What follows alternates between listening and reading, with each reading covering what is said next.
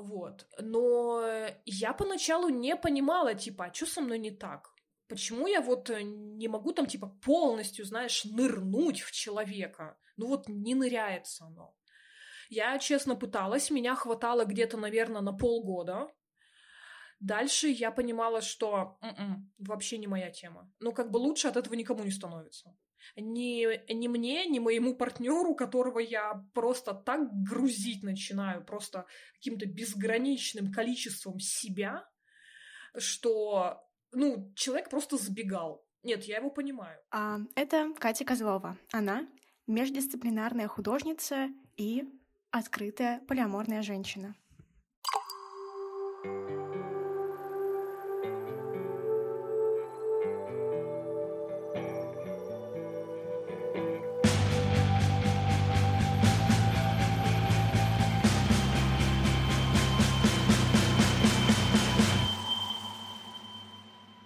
Кате уже около трех лет. Сначала я увидела ее фотографии. Они мне показались очень дерзкими и привлекли меня своей свободой и каким-то диким утверждением жизни. Потом, через какое-то время, я увидела саму Катю на встрече фотографов. То ли это был новогодний корпоратив, то ли что, но я помню, что и там Катя очень сильно манила к себе. Яркий макияж, блестки.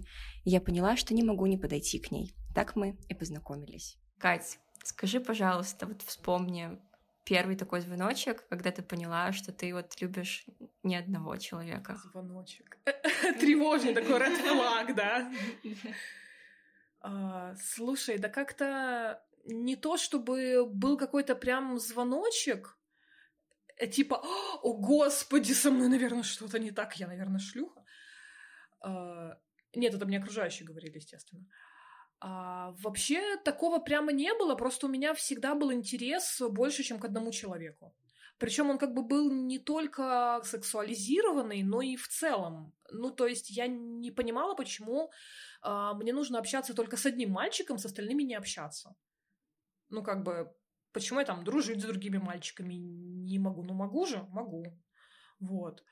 А потом как-то как-то так э, получилось. Ну, э, здесь все можно очень классно свалить на моего бывшего абьюзера, который мне с пеной у рта с первых месяцев втирал, что я шлюха из-за того, что я общаюсь с одногруппниками по учебе. И в какой-то момент я подумала, ну мне же все равно прилетает. Ну, что я буду?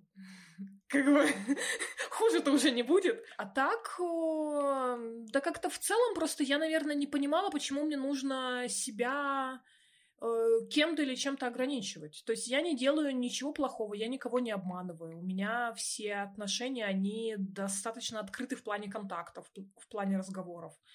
Я никому там, наверное, в здравом уме и трезвая не клялась вечной любви и верности, я надеюсь. Выясним когда-нибудь. Э, то есть, ну, как-то вот, как-то оно вот так вот само. То есть э, для меня это был какой-то естественный ход вещей, что ли. Нормально. Скажи поподробнее о том, как это устроено, как, какие-то есть а, договоренности и чем отличается это от свободных отношений? Ну, вообще это открытые отношения, да, один из форматов открытых отношений. В первую очередь это про контакты, про диалог. То есть э, вот эта вот э, полигамия в общепринятом смысле, а, как мы привыкли ее воспринимать, это там что? Мужик, который должен как быкосеменитель покрыть максимальное количество самок, вот это вот. И ему типа плевать, чем там самки будут заниматься, на их там психоэмоциональное состояние, депрессии, тревожные расстройства после него и прочее, он типа самец. Вот. А полиамория, она скорее про диалог про то, что все для всех открыты, а, мы все темы обсуждаем. А, вариантов полиамории тоже много. У меня, например, вот все это время была э, скорее иерархическая модель. То есть это та, при которой у меня есть основной мой, мой постоянный партнер, который у меня в приоритете, а, на которого я ориентируюсь в случае чего, если там какие-то договоренности. В первую очередь я согласовываю с ним, а потом уже я выстраиваю там что-то остальное с кем-то, вот. Но как бы э, то, о чем мы договариваемся с ним, оно первично. Спойлер, так было только у меня. Небольшая ремарка. Катя сейчас находится в процессе развода. И здесь, наверное, это все-таки не про беспорядочные, простите, половые связи, а про то, что э, ты находишься в глубокой эмоциональной близости больше, чем с одним человеком. Ну вот и все, что происходит в отношениях, все какие-то там э, проговаривания, все какие-то сложные ситуации, какие-то вот эти вот постоянные там стычки, границы и прочее, они решаются просто а, ну, в нескольких контактах. Mm-hmm. Чаще решаются параллельно. Да, это забирает значительное количество ресурсов, но в целом э, я просто не рассматриваю для себя другие варианты. Я пробовала, у меня не получилось. Восемь с половиной лет назад Катя познакомилась с тремя парнями. За одного она вышла замуж, второй был свидетелем на свадьбе, еще один тоже до сих пор близкий человек. К сожалению, сейчас он в другой стране. Мы все втроем тусили, э, и как бы все вот эти вот восемь с половиной лет с переменным успехом я вот находилась в определенных отношениях со всеми ними. Там все как-то выстроилось само изначально. И там как бы понятно было вообще, ну, как мы коммуницируем, кто как к кому относится. Там не было такого, что мы что-то строили с нуля. Ну, как бы да. Об этом, что а, самое главное в такой системе отношений. То есть э, каким нужно быть человеком, не знаю, с каким человеком встречаться, чтобы выстроить все правильно. Хотя вот даже странно, что у системы, у которой не должно быть правил, по сути. Слушай, я бы не сказала, что здесь э, нет каких-то правил. Э, ну, как в любых отношениях, правила устанавливаются между всеми партнерами, участвующими в этих отношениях. То есть, ну, даже там все любые конвенциональные браки, они разные. Там по-разному распределяются обязанности. Там по-разному выстраивается коммуникация между людьми. Ну, любые отношения, там, детско-родительские те же. Здесь просто больше участников. А каким нужно быть человеком? Ну, смотря какие ты отношения хочешь выстроить, ну, наверное, в первую очередь нужно уметь разговаривать словами через рот и быть готовым договариваться, потому что этого придется очень много делать. А, быть эмпатичным человеком, придется постоянно разговаривать там о чувствах, эмоциях, контейнировать, постоянно обсуждать, что происходит, а как мы на это реагируем, а что мы можем с этим сделать. То есть, ну, по факту то, что должно быть в любых отношениях, так как бы, ну, здесь этого больше, потому что больше участников. Я бы не сказала там, что есть какие-то жесткие правила или там нет каких-то жестких правил. Сколько мы знаем вариантов, э, сколько браков распадается, по, по-моему, что-то по статистике 70, было 70% да? браков, что-то типа в первые три года распадаются или что-то типа того. Uh, насколько в обществе лояльное отношение к изменам, особенно к мужским. То есть это вот это на культурном уровне культивируется-то. Угу. И как бы э, люди, которые орут, что полиамория это, простите, блядство, ну как бы... Ну, это просто куча других измен, которые... Ну... Где люди страдают, потому что они не могут друг с другом поговорить. Они делают да. все то же самое, прикладывая меньшее количество ресурсов с диким пофигизмом на партнера. Да, без, без уважения. да. да. Да. В чем разница в том, что как бы здесь мудаки, а там полиаморы? Еще про эту внутреннюю конфликтность была ли какая-то ну, не, не разрешение себе, что ли? Вот я вот такая, значит, я буду такой.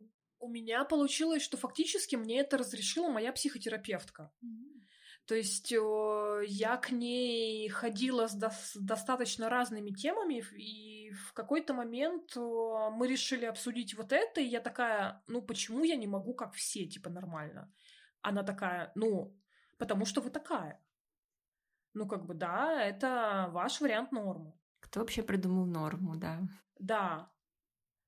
То есть, ну, как бы норма — это то, как удобно жить большинству, ну, хорошо, но я же никому не делаю плохо, я никому не мешаю жить. Если мешаю, это их проблемы, правильно? Правильно. Вот. И она меня достаточно так сильно в этом плане валидировала. Правда, сейчас у нее есть и иногда какие-то вбросы типа «А если найдется тот самый?» Я такая «М-м, не надо мне тут вот-вот». Тех самых у меня уже был, были там вагоны маленькая тележка.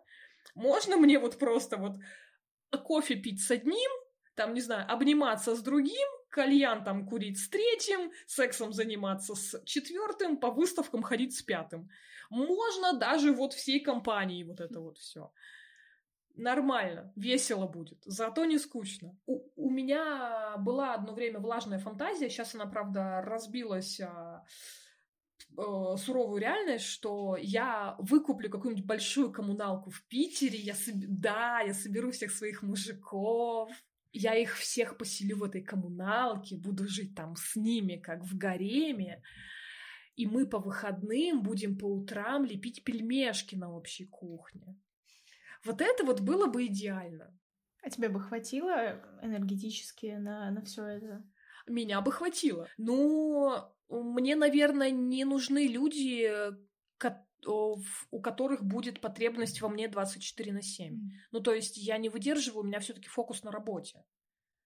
Мне человек нужен для закрытия определенных моих потребностей меркантильно, да, но я, по крайней мере, не обещаю там какого-то неба в алмазах, еще чего-то. А с ревностью у тебя как? Вот просто мне это видится самой большой проблемой в полиаморных отношениях. Мне было бы очень ревниво. Я бы ревновала ко всему. Ну, тем более, если нас много. А, с ревностью сложно. Ревность э, берется откуда по факту? От э, того, что а, ты чувствуешь, что тебе а, не хватает, у тебя забирают какой-то ресурс, и ты боишься его потерять. А, если ты уверена в том, что у тебя никто ничего не заберет, но если а, наоборот, например, а, человек там с а, свидания с кем-то приходит наполненный, такой весь счастливый, приносит там тебе вкусняшки, цветы, еще там что-то, начинает тебя на ручках носить искренне, просто потому что он вот, ну вот хорошо ему, он хочет этим поделиться с тобой. Это одно. Другое дело, если он там с свиданки приходит, ложится спать, поворачивается к тебе жопой, такой типа, нет, я еще вот там вот, типа, уходи, женщина, вот. Но это же разная ситуация. Mm-hmm. Ну и реакция, понятно, тоже будет разная. Да, но все равно, ну, типа, ему было хорошо не за мной. Ну да, но если тебе в это время тоже есть чем себя занять, mm-hmm. то ты просто меньше об этом думаешь. Mm-hmm. Да, понятно, ты будешь об этом думать, это будет э, свербить как-то. Ну, мы все живые люди. Э, мы в моногамных отношениях можем к работе ревновать безосновательно. А тебя ревновали? Вот э, один твой партнер, например, главный, который был главным к другим партнерам? Слушай, у меня было очень смешно я не знаю, ревность это была и, и, или что, он как-то странно реагировал.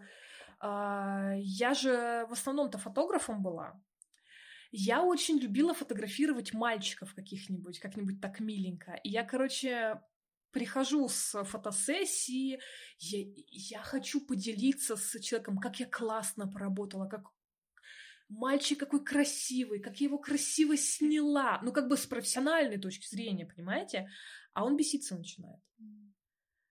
И я такая, чувак, это моя работа. А, я знаю одну ситуацию, абсолютно такие вот тру моногамные отношения, где девушка запретила парню работать фотографом, потому что он там фотографирует женщин, не обязательно голых. Она ему запретила, он ее послушал. Ну, такое, мне кажется, даже часто. Почему вообще люди, вот, люди запрещают друг друга? Вот это, вот это для меня дикость какая-то абсолютная, да. То есть, ну, э, с точки зрения той же ревности, каких-то измен, еще чего-то, как я могу запретить взрослому человеку с кем-то общаться и какие-то еще отношения выстраивать? То есть, э, если я ставлю там какие-то запреты, к чему это приведет? К тому, что это просто, ну, если потребность у человека есть, это будет просто за моей спиной. То есть либо я знаю, что происходит, либо я не знаю, что происходит. А происходит оно в любом случае. Ну, лучше, когда ты знаешь, что происходит. Да. чуть больше контроля над ситуацией. ну, хотя бы такого призрачного. Вот э, в последнее время как-то много общались по, поле, про полиаморию по разным причинам. А, ну, нет, в смысле, с другими людьми. Я вот часто слышала, что, типа, ну, есть вот э, такое предупреждение, наверное, что это какая-то легитимизация измен просто. Вот чаще всего, наверное, это относится к мужчинам, патриархальной точки зрения, что вот, типа, мужчина, он, он так из, э, изменяет, а вот теперь он просто ему можно изменять. Вот это про другое или как вообще, как, как ты к этому мнению относишься? Вообще вопрос измен достаточно сложный, mm-hmm. потому что что мы считаем изменой? А, я для себя вывела, что для меня измена это нарушение договоренностей, неважно каких. То есть, если мы, например, договорились с человеком, что он может, простите, трахать все, что движется, но вот кофе он пьет только со мной, и Breaking Bad он, он смотрит только со мной, а он посмотрел с кем-то еще за, за чашкой кофе, вот это будет измена.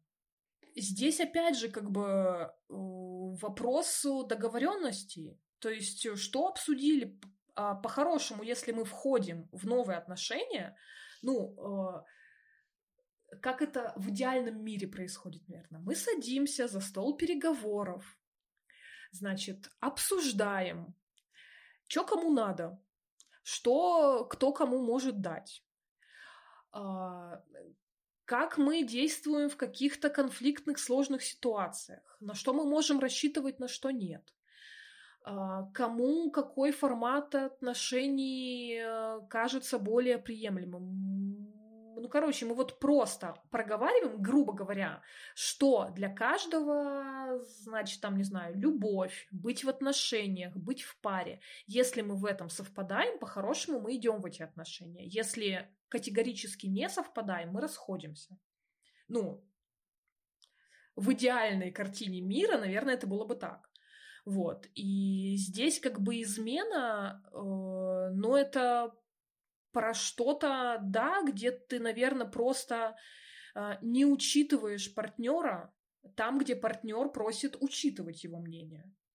Вот. Но это в любом случае неприятная ситуация. И она касается не только там какого-то секса, общения с кем-то, она может касаться чего угодно.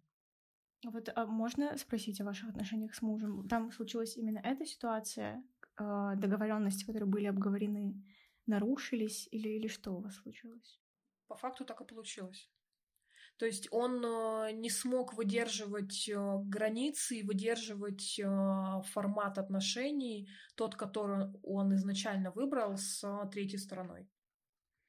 Но это действительно тяжело, и э, я, когда выходила замуж, э, мы заранее обговорили, э, мой муж тогда как бы был в курсе, во что он вписывается. А, мы обсудили, что это не будет такая вот классическая моногамно-патриархальная ячейка общества, что у меня есть потребности, которые он э, не может, э, не хочет и не будет закрывать, и, ну, я их все равно буду где-то закрывать. А знает он об этом или нет?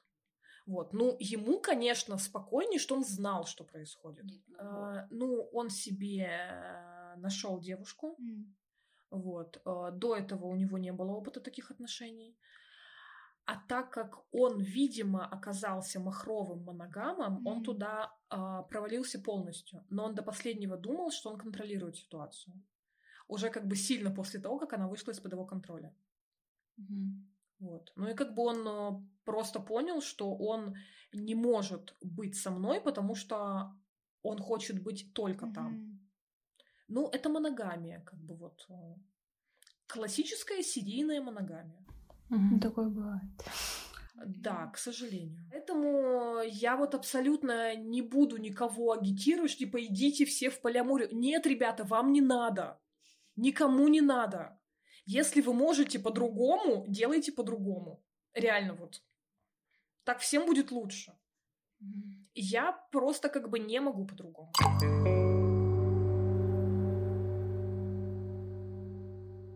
Часто, наверное, не понимают люди, что вот ты слышишь от общества в свой адрес. Да, мой вопрос был следующий, как раз про негатив общества. А, да я, наверное, как-то не то, чтобы я прямо выходила на Невский голая с бодиартом, я полиаморка.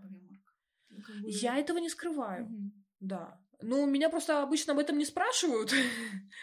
а если спрашивают, то вот, ну, да, там какой-то, типа, искренний интерес, типа, типа, а как это? А расскажи.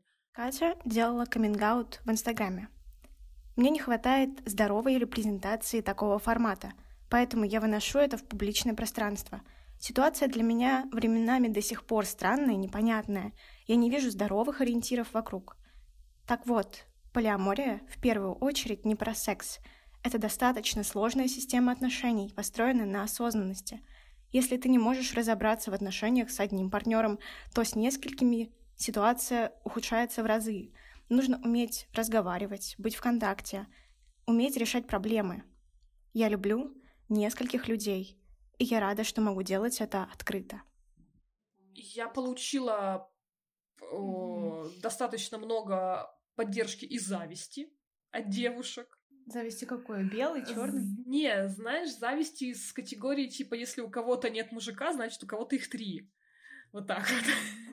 То есть я не получила никакого негатива, но, наверное, потому что э, я до этого получала негатив на определенные работы свои. Я всех э, а, моралистов и душнин просто заблокировала. Ну, как бы там не осталось тех, кто мог мне гадости писать. Не, если я ВК напишу, но я не буду этого делать. Мне как бы зачем? Мне, мне есть чем себя развлечь сейчас. Вот. Но какого-то прямо... Я сталкивалась с непониманием, наверное, и, наверное, с нежеланием разбираться, ну, неготовностью разбираться. Катя посвящает и художественные работы этой теме. Ее артбук «Мятеж» — это признание своей полиамории в виде некого подросткового бунта. Да, я такая. Кто-то считает меня шлюхой? Хорошо. Книга вся розовая, похожа на анкету для девочек со стразиками и наклеечками. И просто вот как если бы я была, не знаю, маленькой девочкой, которая бы заполняла там какую-то анкету, там какими-то наклеечками, стразиками, как в этих, помните, в дневниках там что-то сердечками разрисовывали, всякую такую, короче, дичь детскую, э, которая так кринжовенько во взрослом возрасте воспринимается. А если я сейчас в это поиграюсь? Вот. И э, для меня такие штуки, что вот этот вот артбук, что мой пост в Инстаграме, а, разговоры там с кем-то, это отличный инструмент и валидации, и самовалидации. Потому что все-таки достаточно мало об этом информации в публичном поле. А, я смотрела какой-то сериал, господи, тригонометрия или как? Какой-то, короче, сериал выходил про полиаморию, но, господи, такая дичь оказалась, ей-богу. А, я читала книжку про полиаморию. Книжка интересная была. Я не помню, чья, но ее, ей вступительное слово, по-моему, писала Винтовкина Арина. А, там было чуть интереснее, но там э, было вот э, скорее по конкретным каким-то кейсам разборы просто чужих. А, мне хочется делать это более видимым, что ли, потому что как происходит процесс нормализации. Если мы с чем-то сталкиваемся постоянно, мы рано или поздно воспринимаем это как норму.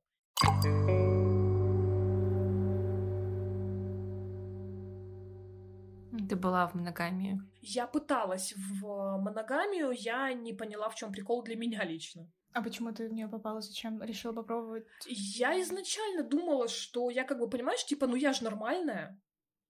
Ну, типа, я как все девочки. Девочка это что? Это вот варить борщи, спать только с одним человеком всю жизнь, желательно после свадьбы, желательно там э, в темноте под одеялом в ночнушке. Вот это вот, что верность хранит до гроба, целовать ему пяточки. Чушь полнейшая, упаси Господь меня от такого, конечно. А вот как ты думаешь, это с этим рождаешься, как ориентация, или что-то такое, что влияет на тебя, и это потом просто твой ну, выбор как конструкт? Не могу сказать. Э. Ну, мне кажется, что э, даже если это выбор, он э, все равно должен быть обдуманным, что ли, очень сильно. сложный вопрос. Я думала о том, является ли это, может быть, там какой-то, да, ориентацией или еще чем-то. У меня пока нет ответа. Угу. Ну, кстати, если... Просто я поделюсь своим видением полиамории сейчас. А, так как это какое-то антипатриархальное, а, анти, антипатриархальное устройство отношений, а, это для меня видится выбором. Выбор, побег, возможно, из э, системы, которая тебе неприемлема. Потому что часто как бы сложно найти человека, мужчину тем более, который уважал бы тебя и как бы на равных с тобой говорил, поэтому ты убегаешь в какое-то более приемлемое для тебя э, пространство. Вот. И хотелось бы спросить, э, что значит в рамках полиамория для тебя феминизм? Есть ли что-то между ними общего? Как ты это вообще, может, мыслила?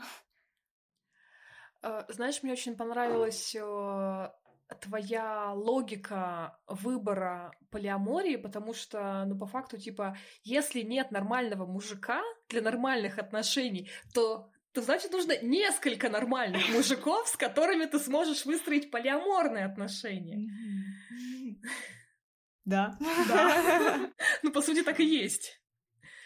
А, феминизм, да, в принципе, для меня это, наверное, про свободу выбирать. Mm-hmm. То есть э, про то, что нет каких-то по умолчанию заданных ролей, там, скриптов, паттернов, алгоритмов поведения, а что я сама могу решить, что я хочу, с кем я хочу, а, не опираться там. Э, ну, мы все равно понятно, что на что-то опираемся внешне, но все-таки больше слушать себя, наверное. Ну, это круто. Я не могу сказать, знаешь, что у меня полиамория это выбор. Наверное, если бы э, я пыталась э, в моногамные отношения, моногамия была бы скорее выбором. То есть как будто бы полиаморные отношения для меня более естественные, чем mm-hmm. моногамные. Ну тогда это что-то ближе к, к ориентации на самом деле. А черт его знает. Может, у всех по-разному, кстати, почему нет? Может быть, у меня было детство тяжелое, я не знаю. Про потребности я хотела еще поговорить. Вот э, для тебя полиамория на какие потребности вот закрывает? Ты вот в каждом человеке закрываешь разные потребности или как? Это или какая-то общая такая есть? Э...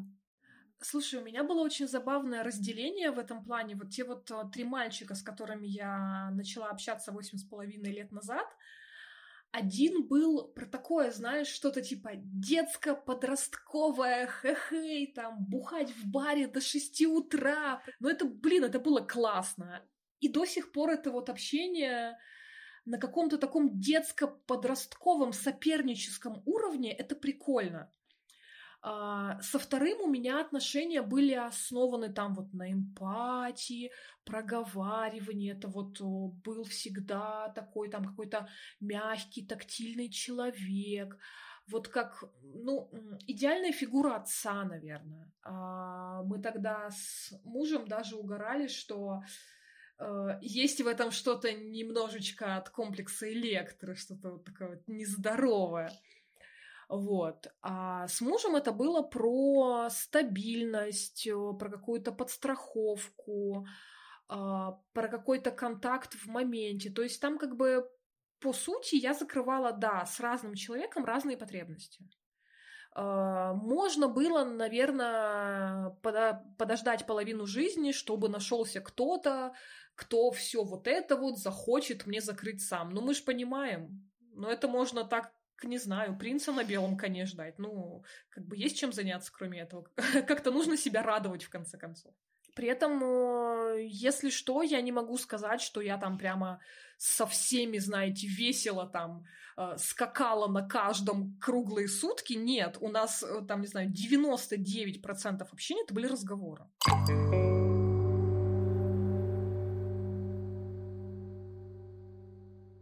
Мы к концу да, что такое любовь для тебя? Черт ее знает. Я не, я реально, я стараюсь последние несколько лет не оперировать этим понятием, потому что как будто бы э, ну, в постоянных отношениях, э, где вы там с партнером, с партнершей много-много лет вместе, как будто бы вам и так все понятно. То есть, если тебе человек, с которым там, ты не знаю, вместе 10 лет говорит «я тебя люблю», понятно, что он имеет в виду. А, одно время меня триггерило достаточно сильно, что вот эти вот фразы типа «я тебя люблю», «ну я же тебя люблю» и бла-бла-бла, они используются как манипуляция. Вот. И, ну, это неприятно слышать. Один раз э, я впервые от мальчика услышала признание в любви после секса с ним. Я лежала и думала, ну вот все же нормально было. Ну зачем? Зачем ты все портишь? Вот чувак, нормально же общались. А там ничто не предвещало, причем, что самое это обидное. А у меня просто все упало, как бы. Потому что, ну, расшифруй тогда. Что ты говоришь, когда ты говоришь, что ты меня любишь? Типа, Господи, мне было с тобой так хорошо? Или я хочу с тобой провести остаток дней?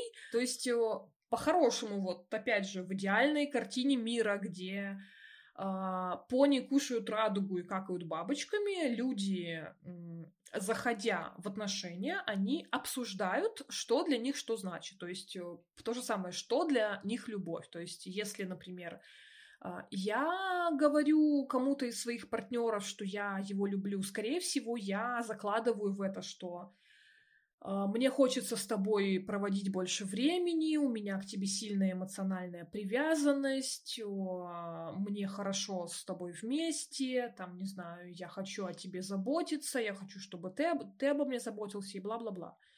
Ну, то есть под словом «любовь» может скрываться вообще что угодно. Ну, это правда, да, какое-то очень да. объемное.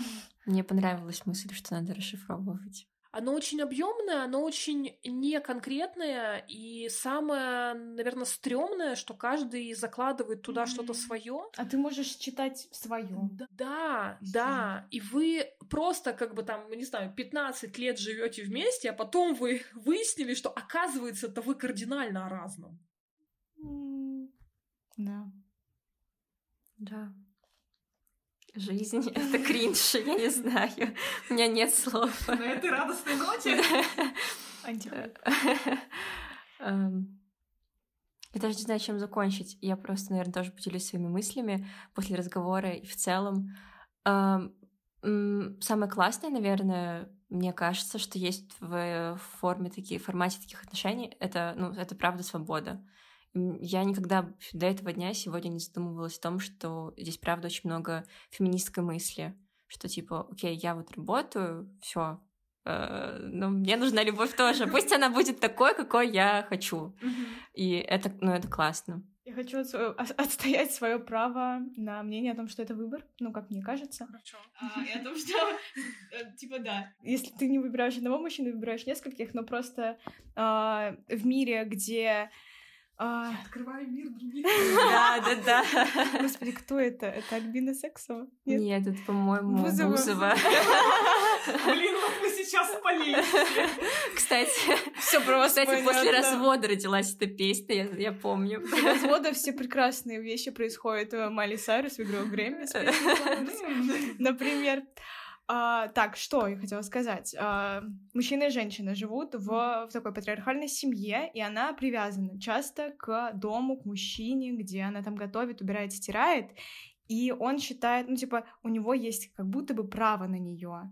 Mm-hmm. И они вот так привязаны. А когда ты выбираешь э, полиаморию, и как бы выбираешь с этим э, мужчиной, я пью кофе, с этим э, он, он мне дарит цветы и так далее. Здесь уже нет полного права на женщину.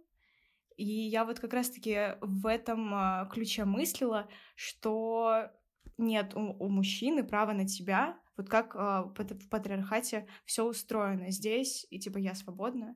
Мы договорились, что мы вот действуем как-то а ведь в нормальных, взрослых, осознанных, зрелых отношениях, бла-бла-бла, продолжите список, у нас э, так и так нет права на другого человека.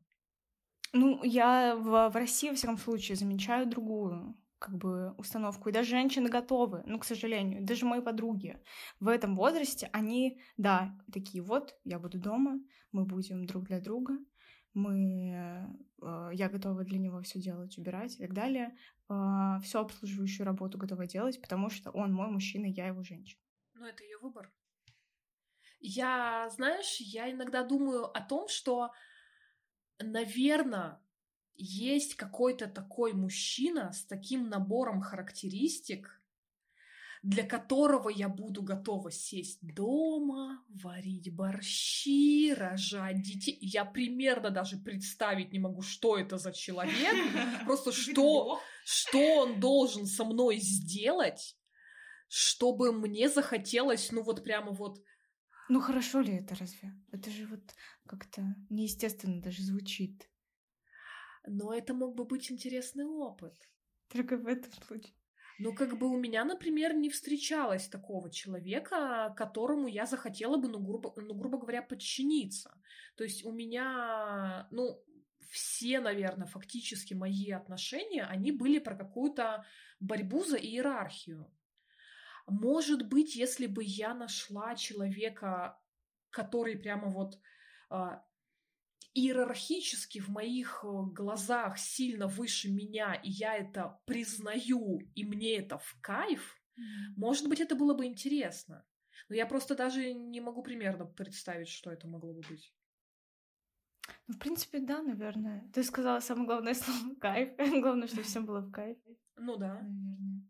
Про выбор еще опять же, наверное, если она хочет готовить борщи, да, пожалуйста. Ну вот я не знаю, где грань между тем, что ее воспитали так, и она приняла эту установку, и тем, что она реально хочет. Потому что у нас, по сути, ну правда, мы в женской социали... социализации живем, мы привыкли так, мы знаем, как это как бы должно быть, грубо говоря. Вот девчонки живут. Ну, ну вопрос, устраивает ее это или да. нет на самом деле. Вопрос реф... саморефлексии, наверное. Понятно, что она у нас плохо развита все-таки. Да. И у нас, э, в принципе, очень эм, плохо развита культура говорить о своих чувствах, опять же, словами через рот. Да. То есть мы не можем там э, даже с близкими людьми обсудить какие-то важные вещи, ну там в браке сколько, например, э, женщин там десятилетиями имитируют оргазм. Почему? Mm. Не, ну понятно почему, ну как бы это очень грустная история, да. да. Ну да. В общем, мы за рефлексию, короче, Ура! ребят. да. Все, супер. Хочется ли тебе что-то напоследок еще сказать? Любите друг друга! Не, на самом деле, ну, я бы сказала, наверное, что думайте, что вы делаете, чего вы хотите, с кем вы хотите, и старайтесь все выбирать в первую очередь себя. Потому что а, вы, вы у себя одни, как бы это банально не прозвучало, и вы у себя останетесь в любой ситуации, что бы ни менялось в жизни. Э, дико банальные вещи, но я поняла вот на своем опыте сейчас, насколько это важно. И важно выращивать внутреннюю опору в том числе и в случае чего сразу обращаться за помощью. Это не стыдно, это наоборот признак силы, что ты можешь сказать, что мне нужна помощь. Ребята, давайте как-то меня вытаскивать из той жопы, в которой я нахожусь. Я на этой ноте позволю себе сказать аминь. Все, да. Мы поем песни, пишем книги, снимаем кино, о любви чаще, чем о чем-либо еще. Ужасно грустно, когда в ваше видение отношений вмешиваются другие люди, их стереотипы, государство. Выбор искреннего пути порой требует смелости. Разрешите себе любить.